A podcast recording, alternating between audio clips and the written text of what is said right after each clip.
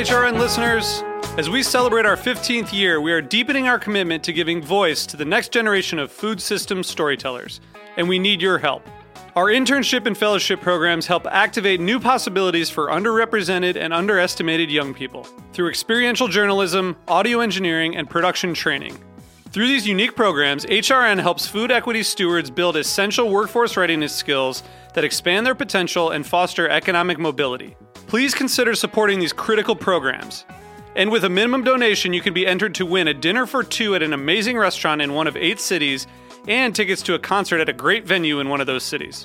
We have incredible partners across the country who have donated, as they also share our passion for helping to educate the next generation of food systems storytellers. Check out heritageradionetwork.org slash 15 to donate and enter to win today. That's heritageradionetwork.org slash 15 to donate and enter to win today. And make sure you donate before March 31st. Thank you.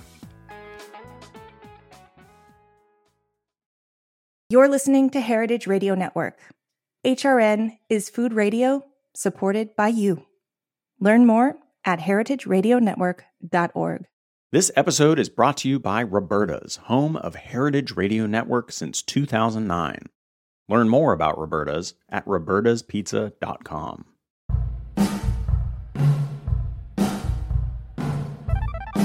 You're listening to Fields, the podcast. I'm Wythe Marshall. And I'm Melissa Metrick. On Fields, we're bringing you the stories of people who are working in the world of urban agriculture for money, for fun, for art, for justice, to feed the hungry, to green the city, or to uncover its history. In each episode of Fields, we'll delve into one kind of food that's grown in cities, one technology used to grow, or one project that teaches us something about our relationship to farming in urban environments. Moreover, we'll investigate all the whys behind getting up in the morning and working as a farmer in the city today.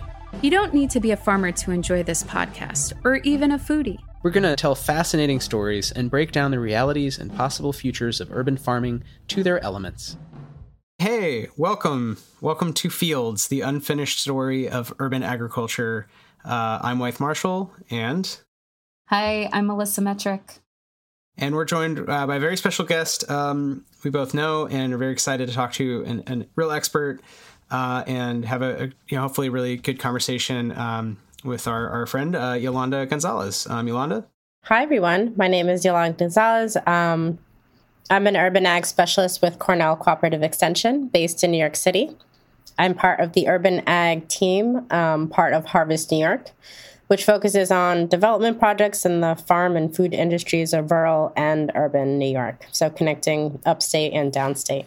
Oh, thanks so much for, for joining. Can you talk about your position a little bit? Um, just you know describing it? I'm um, sure. So about five years ago, um, we started this like new o- office. Essentially, um, it was already in place, but then um, kind of went dormant for a bit. And then so Sam Anderson, my colleague, is the other urban agriculture specialist. Him and I work um, on commercial urban ag, so providing technical assistance and educational programming um, for urban growers in New York City. That's great. Do you want to just talk a little bit about why you think that position started opening up and and you know just this connection in general from you know Cornell upstate and to downstate in the city? Yeah, so um, Cornell Cooperative Extension traditionally has worked with uh, rural um, farmers throughout New York State. And so, being the land grant university, um, translating the latest evidence based findings uh, generated by the College of Agriculture and Life Sciences, as well as the College of Human Ecology, um, we realized that we were serving more of a rural audience and also wanted to move into the urban agriculture space. Um, so really felt that there was a need to have the sim- similar programmings and um, research being done in urban centers throughout New York as there is in rural areas. And we are very thankful for that. Um, um, how did you get into this work in general? Like, how did you, you know, get interested in agriculture and farming and urban agriculture and all that stuff? Yeah, so I first got um, interested in, I guess, the food world in general when I WWOOFed in Vermont. So, for those of you that aren't familiar with WWOOFing, um, stands for Worldwide Opportunities on Organic Farms. And that was in 2008, the summer before my senior year in college, and that sort of set the trajectory of uh, my interest and passion in farming and agriculture. And I went on to finish my undergraduate degree and did an internship um, with farmers markets. I graduated and worked for Grow NYC, managing a few farmers markets throughout New York City. Um, and then from there, acquired some hands on experience um, in organic farming and research uh, through being a greenhouse manager at Four Seasons Farm and a research assistant at the Rodale Institute.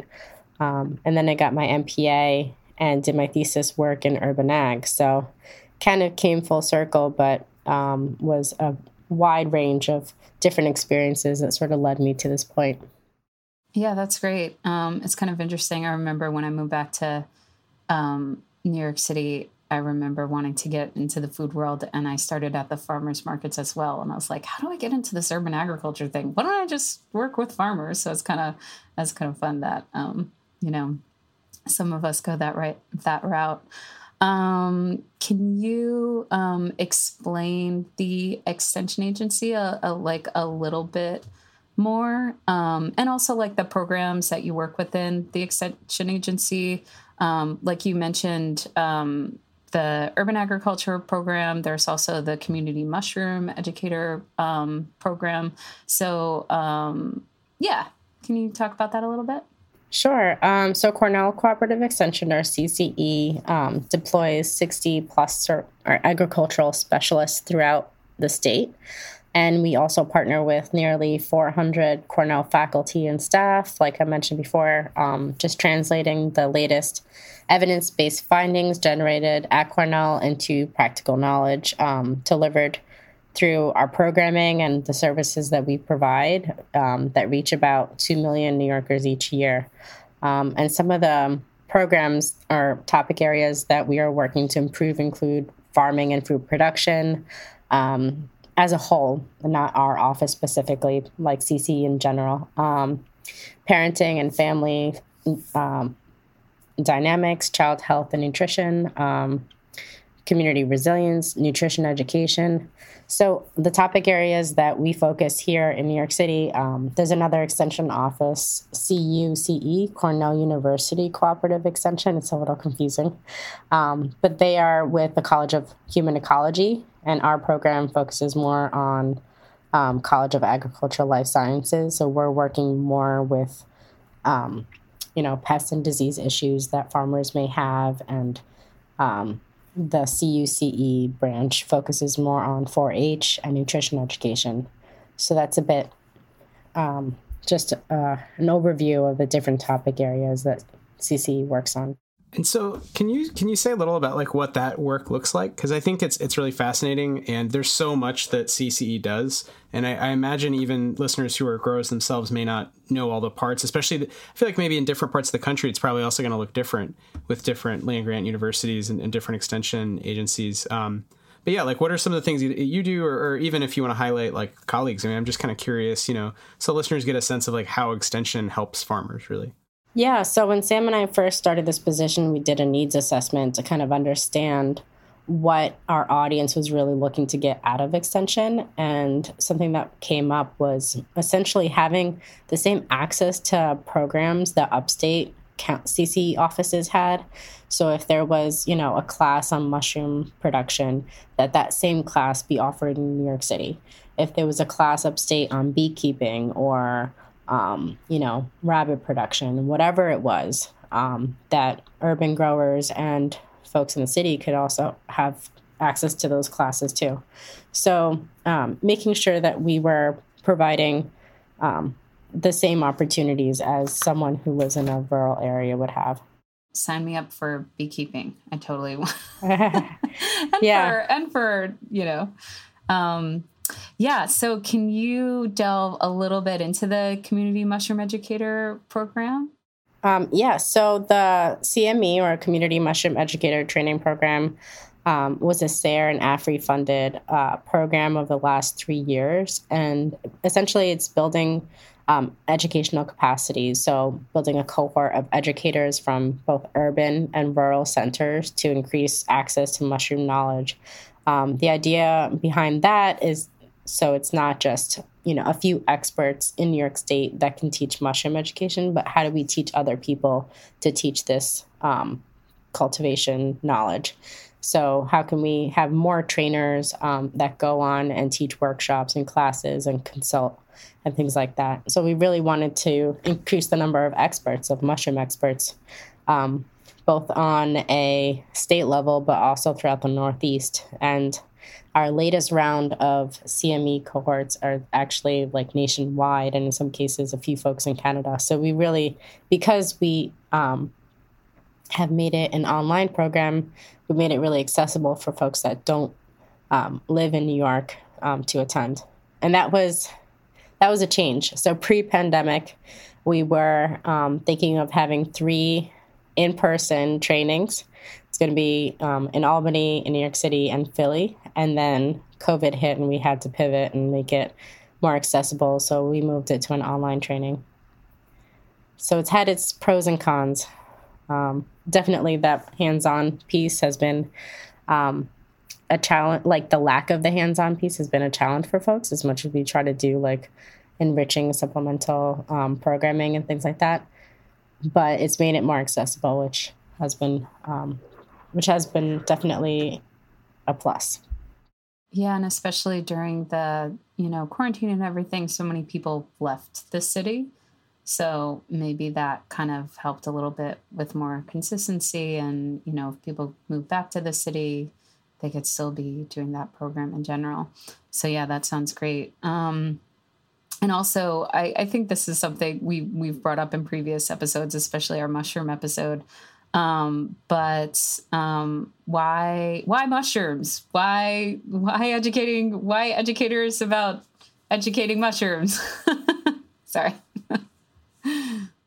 That's a great question. I think um, mushrooms are really great because they don't require a lot of continuous continuous maintenance. Um, like something like shiitake logs, you inoculate the logs you know, you make sure they don't dry out, but it's not like they need to be constantly weeded or tended to. You could just sort of like let them set.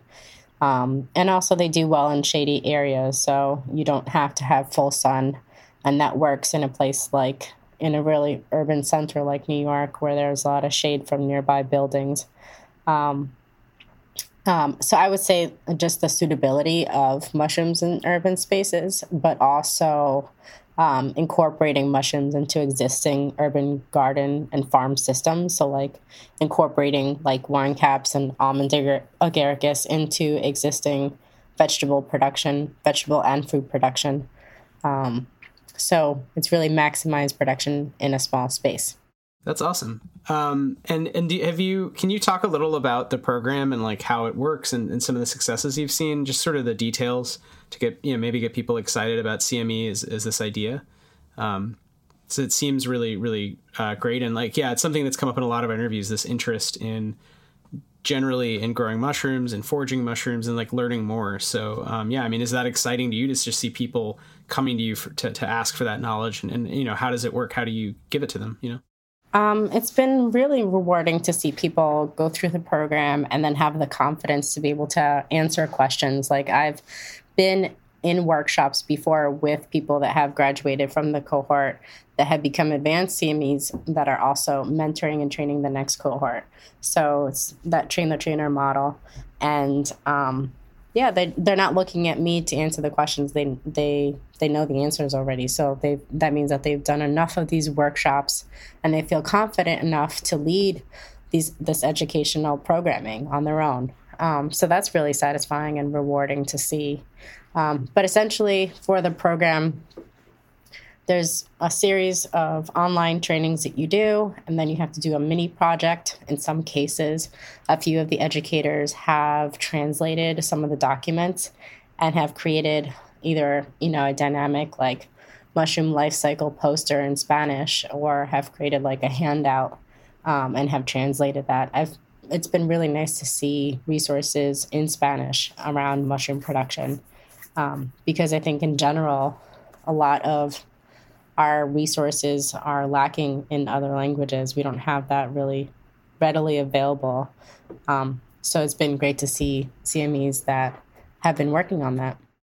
Cool. Thank you. Yeah. Um, and you know, um, can you say like who is interested? Like who who are some of the folks who've done it, or, or can you highlight anyone you want to shout out? Um, you know, different kinds of, of people who want to become you know community mushroom educators because it's a, it's like a non obvious job title. You know what I mean? Um, but it's a, it's a cool idea of a, of a new sort of certification, and maybe some growers again, you know, might you know be able to think like, oh, I could do that. Um, but yeah, like who's who's come through?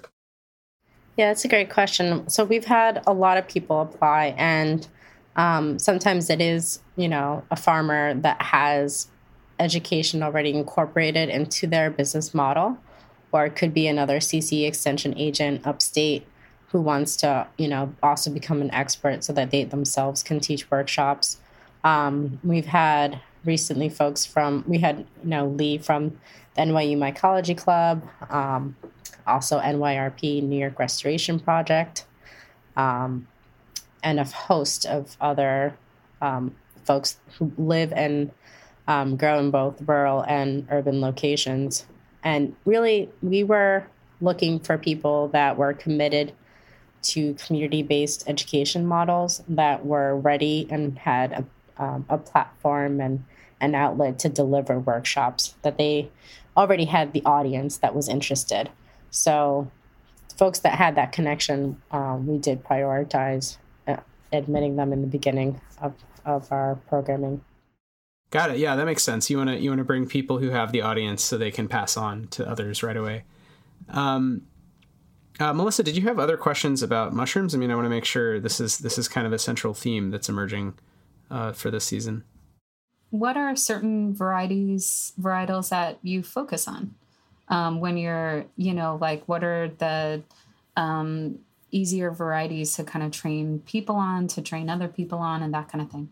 I think if you're working in uh, an urban context, I always think that wine caps are just the easiest um, because it's just the lasagna garden bed design of um, of wood chips and straw and mulch and just layering those different um, organic matter together and then sprinkling spawn in between. So I always think that's the easiest to start with. And um, if you, and you can sort of start it at any time. So if you do, you know, inoculate a bed in the winter, you'll see it pop up in the spring.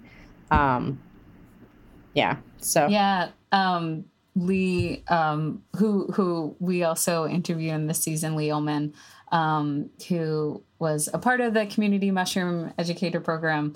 Um, she did teach the NYU mycology group um, how to inoculate the our perennial bed with wine cap mushrooms. And we did it last fall and it popped up in this spring. But it's so interesting. So they stopped growing in that bed, but they're popping up all over the NYU farm. It's crazy. Like even today, we noticed one all the way on the other side of the farm, and and um, I didn't even see it. And my students like, "Is this the one like one of the mushrooms?" And I was like, "Wow, I can't believe it." So it's kind of they do seem kind of easier to grow, um, and they are this really like beautiful kind of like red, you know, wine, I guess, like type of color and they're kind of tasty too. They have a like a little bit of um like a lot of um water when you're cooking them down, but like once you really cook them down, they're they're they're pretty good. So, thanks Yolanda. Now we have now we have mushroom um now we have wine caps on the on the farm, which was really exciting. Yeah, no problem. And you didn't try the almond agaricus variety because that works the same way in terms of like mulching and things. Yeah, we did, but um, we did it in this other area and we just did compost and we didn't have enough um, mulch. But also, that area wasn't irrigated. And so we weren't that on top of watering it. So I think that's why that didn't really work out. Um, but we did try that variety too. We tried the wine cap and the um, the almond. What is it? Almond. Almond agaricus. Yeah, that's a good point about so, like the reasons why um, I say those two is because they can be incorporated into existing, you know, garden beds. So, like, hopefully, you're already irrigating, you know, that bed, and so it's not like an extra step um, to like keep it from drying out. Yeah, and and maybe it'll even help keep moisture there in general, especially with all the mulch and everything else. Right. Um, the little mycelium network down there.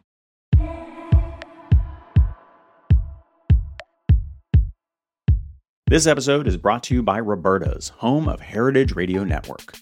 Roberta's was founded in Bushwick in 2008 and has become one of the most iconic restaurants in the country. HRN made its home inside of Roberta's in 2009, and together they have become part of the DIY fabric of the neighborhood.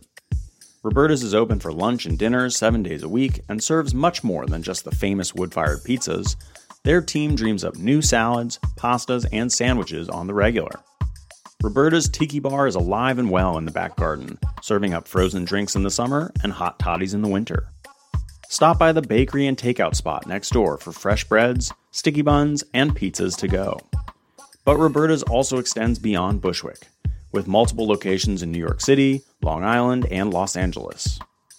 You can also find their frozen pies in grocery stores around the country. The spirit of Roberta's, like Heritage Radio Network, is everywhere Here's to many more years of pizza powered radio. Learn more about Roberta's at robertaspizza.com. Many growers may may know about cooperative extension, um, but I, I, wonder. I mean, others may not. You know, and, and I think it's interesting just the, the range of activities um, and uh, and the and the ways in which uh, farms in general can like work with uh, plant scientists and and fungus scientists but um, in this urban context, like some of the specific urban ag programs that have developed, and I think the CME program is an example of one that that even as you say, Elon, it kind of emerged. It sounds like it emerged with without um, the final goal. You know, the, the, final goal that was originally in mind was like more like traditional trainings in situ, and now it's this online course. And that was something actually, in a way, positive and, and kind of went in an interesting direction. So it seems like a lot of your job, um, from what I from what I've heard, is is uh, a little bit like figuring out what the problem is and problem solving and there's like a creativity to that that sounds kind of interesting. That's a little bit different than like someone at a lab doing just you know plant science or or you know even even in a, in a test like forest environment just doing like mycology right? Like you're going out and meeting people and being like okay tell me what's wrong. Like how, how can i help? Um, that's kind of the vibe i get which i think is just super interesting from a, like someone who studies like the business of farming. Like that's that's a really interesting role to be in because you're connecting a lot of dots for a lot of different actors in our food system. So it's not really a question, uh, but I guess that leads into Melissa. You, you know, this is a question you, would written. You know, are are there new interesting projects you're working on? So maybe Yolanda, it's a chance to just say like, what are you up to recently? You know, what's what's interesting, what's happening. Um, so the latest project that I'm working on is actually developing um, uh, recent publication called The Promise of Urban Agriculture into a, an online curriculum. So, working with USDA um, AMS on this project, and it's drawing on case studies of 14 urban farms plus insights from over 150 urban ag advocates. Um, and it's essentially uncovering the policies, resources, research, and education needed to support the successful development of commercial urban farms. Um, so we're incorporating this into a practical training and educational resources online through a teachable platform. It'll be housed under the Cornell Small Farms site, um, and we'll basically have three target audiences. So we're looking at experienced farmers interested in commercial urban farming, but also planners and policy advocates who are wanting to improve their support for urban agriculture, um, and nonprofit and extension educators supporting the development of commercial urban farms. So, those are the three target audiences, and we're hoping to get a pilot of at least course one done by the beginning of next year. So, that's 2023. Yep. I was trying wow, to think. Yeah, it's January 2023. That's ambitious. That's like another big um, program because I know is this this is with um, Anu Rangarajan or. Yep. Yeah, so she's she's a um, the director of small farms and wrote, as I recall, the Promise of Urban Agriculture for the USDA, which is this book length study of yeah different commercial urban farms. Um, but she was also involved with the CME program. Is that correct, or is that she was not involved with that one? Um, she was. Yep. That's okay. um, as the director of Cornell Small Farms. This uh, CME project was a joint effort between Harvest New York and Cornell and Cornell Small Farms. Got it. Um, and then she's also developing something. Something I'd worked on was a program about um, specifically indoor agriculture training. but not not necessarily urban. It was you know not contextualized as urban or rural. So it sounds like Small Farms is doing a lot to move into this space of online education and providing more and more resources to growers. So that's cool that there's a specific urban focus in commercializing urban growing. Um, can you share like where that you said the project there'll be a pilot ready next year. So it sounds like you're working on it pretty actively right now. Yep and our team is also more further along um, with the planners curriculum and that's really exciting because i find that there isn't like there currently right now isn't a lot of um, great uh, online trainings or uh, just professional development on how to support urban ag policy um, for policymakers and planners. So, folks that want to understand maybe zoning or different successful examples of um, policy around around the country, what that looks like. So, having that in place and being able to offer that, I think it's also great timing, given that there's this Office of Urban Agriculture in New York City and yeah, and just more recognition on a federal level from the USDA and FSA and all these different entities about you know the importance of urban ag and, and including the urban ag community in our discussions around agriculture and food systems. Yeah, for sure. So um, that sounds really timely, and that that kind of feeds in that question. Given that you know this is fall 2022, there is a new Office of Urban Agriculture here in New York City, um, and now we know who the director is, uh, Qiana Mickie. Um, so, what do you think? Have you interfaced with the new office? Does your does your team work with them? do you have any idea what they're going to do? I mean, I, I don't really know um, as we're recording this, and I'm just very curious what your thoughts are on what um, you know how, how New York City can support growers from an official you know mayoral perspective. Um, so I know it's a little broad, but um, you know, what do you, what do you think? What's the opportunity? What is the promise of urban ag here?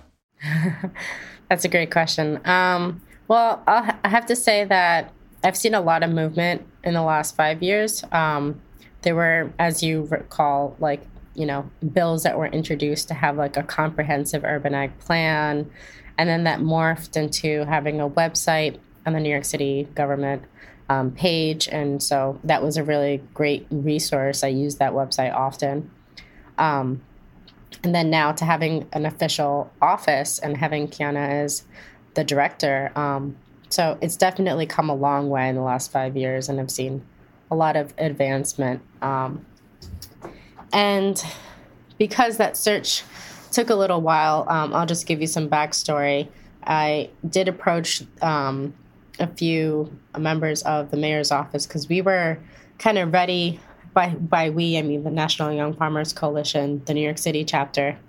I'm one of the co-officers, and we were ready to like hit the ground running as soon as Eric Adams was mayor. And I think we knew that this office was going to come into play, but then, you know, this person uh, kind of had to be hired, and that search took a little while. But we did have talks of having listening sessions and um, virtual roundtables with urban farmers, and kind of, you know, suggesting that there be a similar approach and having a needs assessment and really just hearing from the whole community on what are the biggest challenges in New York City around urban ag so that whatever direction they took was really focused on, you know, the latest issues that people were having. So that that has been sort of my approach and yeah, I'm pretty optimistic. I think there's a lot of political will and buy-in and I see it really moving forward. Yeah, that's great. And I love that idea of needs assessment. I, I think, um, you know, I've, I've tried to talk um, it, with, you know, people at NYU about uh, participatory design and the need to bring growers in to policymaking and, uh, you know, resource distribution and all that. And we had some really good talks like Urban Design Forum about this, the same idea of sort of how do you have participatory design, whether you're doing sort of social sciencey research or looking at policy and distribution of resources, or yeah, with with um, extension and how you approach your work. Um, I think there's there's probably a lot of energy across uh, different groups of urban ag stakeholders for something like that. So very excited to see what happens.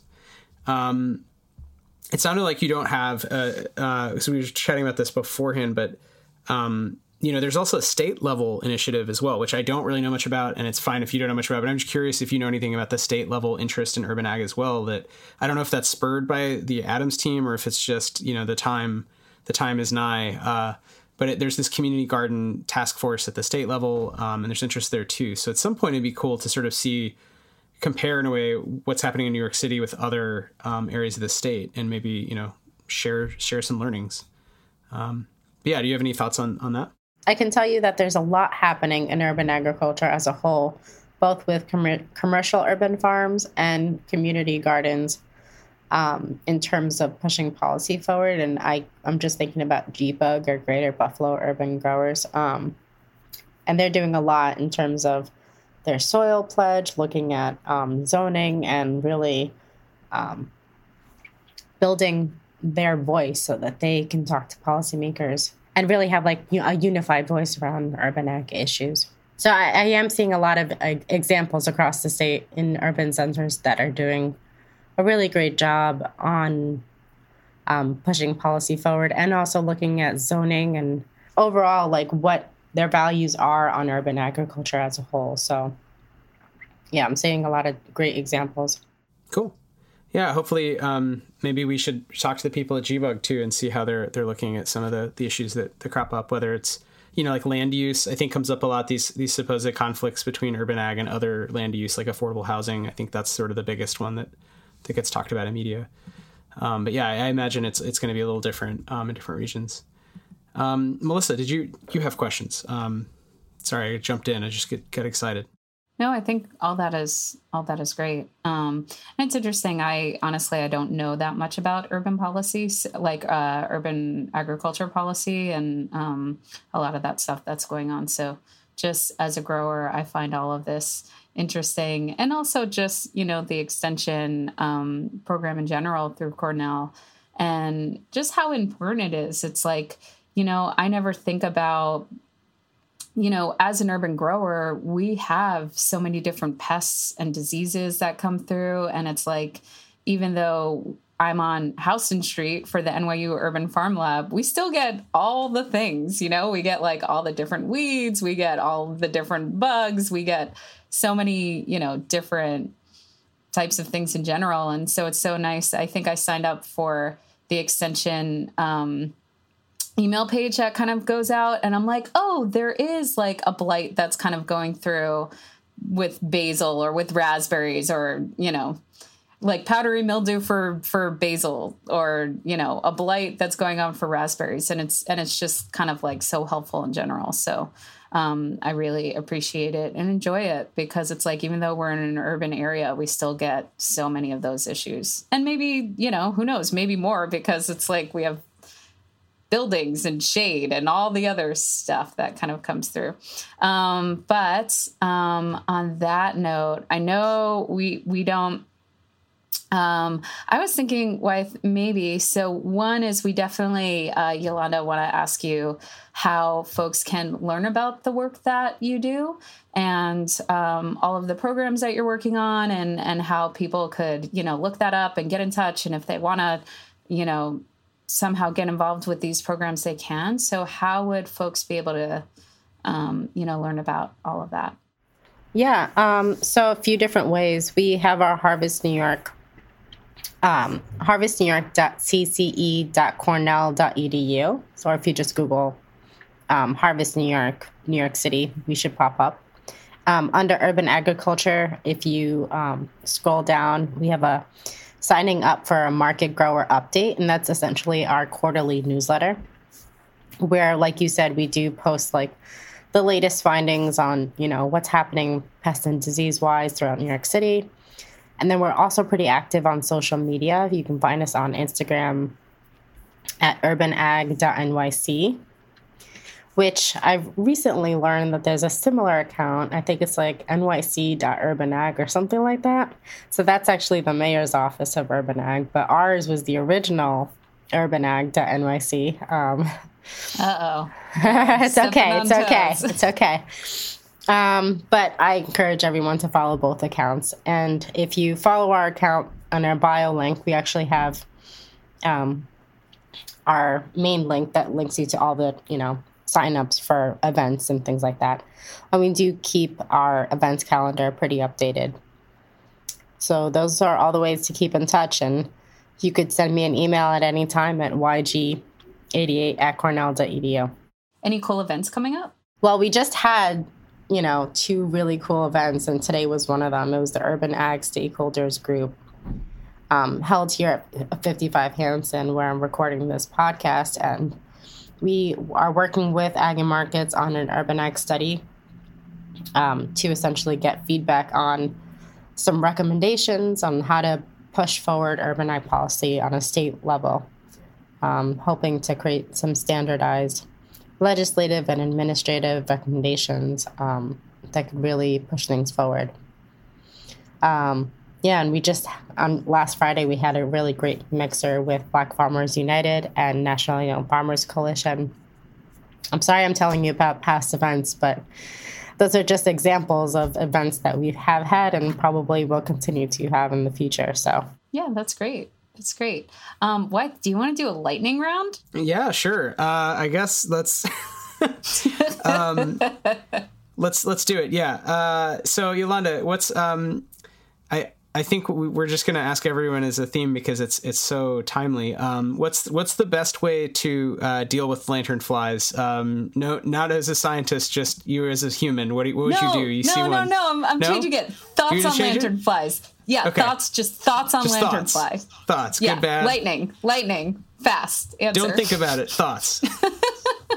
oh, thoughts. I mean, just want to squish them anytime you see them. Like that's the thought. Is like just stomp on them. But yeah, that's not a great thought either. That's okay. That's no, there's no good or bad. that's that's good. I like that. We're we're definitely going to use like I just want to squish them. Like that's going to be our what do we what do we call it? Our cow cow catcher. Yeah, yeah, yeah. Um, yeah, Yolanda, what do you think? Uh, urban ag, uh, climate resilience. Go thought.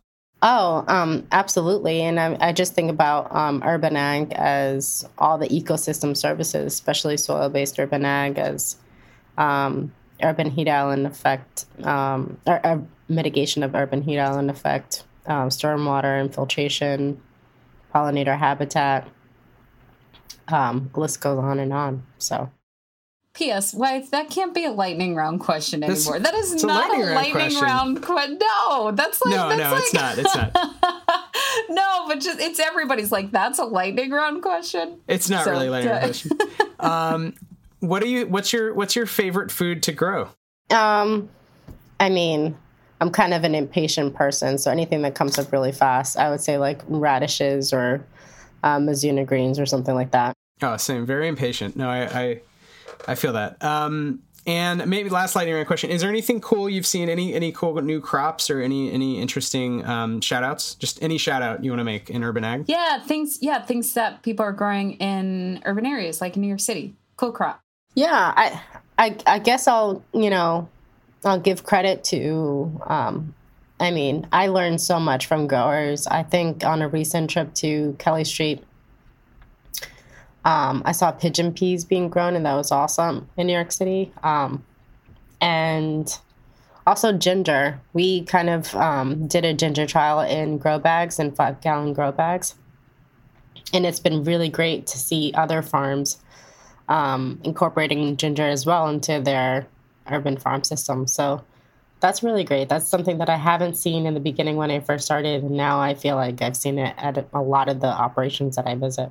That's awesome. So, um, yeah, well, well, thanks for that. And uh, everyone who's not growing ginger or pigeon peas, one of the most delicious things in the world.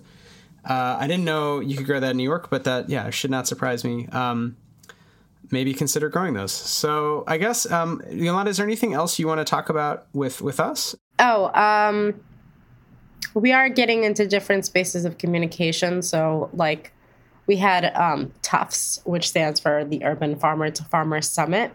And out of that, we created a Slack channel as a way of sort of communicating and like having a pest and disease channel too, and a topic of conversation so that you can post your pictures and other gardeners can comment on that.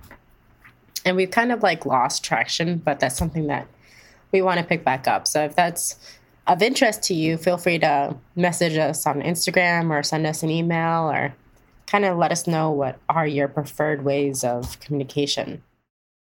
Yeah, we can include the the permalink to the Slack uh, workspace if you want in the show notes. Um, and that is a good question of how how growers communicate with one another. It's something I've tried to study a bit and found the answer is every single medium has a little bit, but there's not like one yeah. unified world well, here in, in the city. Yeah, but I find it interesting. I think it's just me via like procrastinating wise, but I find that being out in the field a lot, my hands are dirty a lot and I don't check my email as much, but if like there's a text or there's like maybe Slack or something that I could see right away, answer right away. Um, that actually, I kind of like that a little bit better. It's like I always have my phone on me, but to sit down and then go through my email and answer all the emails and do whatever. Um, I've also noticed that with a lot of farmers, like sometimes it takes us a minute to get back because we're not at our computers all day, you know? So I think that's a great kind of way of of you know how do urban growers how do farmers communicate in general? Um, because we're not we're we're out there and we're yeah. yeah. I wonder also if a whatsapp group could be helpful too. Um, but i'm not sure if everyone uses whatsapp. But um, we also have a listserv the um, craft listserv and the urban farm alliance listserv which there's been a lot of different iterations of it over the past few years, but listservs are another great way of, but again, it's email, not text. And I, I hear what you're saying. That usually text or something um, quick like that um, is the best way to communicate if you need something urgent. Yeah. Well, so with that, I think um, we're gonna post um, every single social media channel we can think of how to get in touch with Yolanda and the amazing CC team here in New York City. So if you're local, um, you can benefit from their knowledge, uh, and uh, and probably even if you're not local. I mean, let's be real. Uh, and uh, yeah, thank you so much, Yolanda, for for joining us. Um, we may have you know follow ups. We may have to bug you in the future. We really appreciate your time. Um, I know you're very busy with all of the things you just mentioned. Um, so thank you, thank you very much. Uh, and Melissa, um, thanks for for setting it up. And yeah, thank you, Yolanda. It was great. It was great speaking with you. Thank you.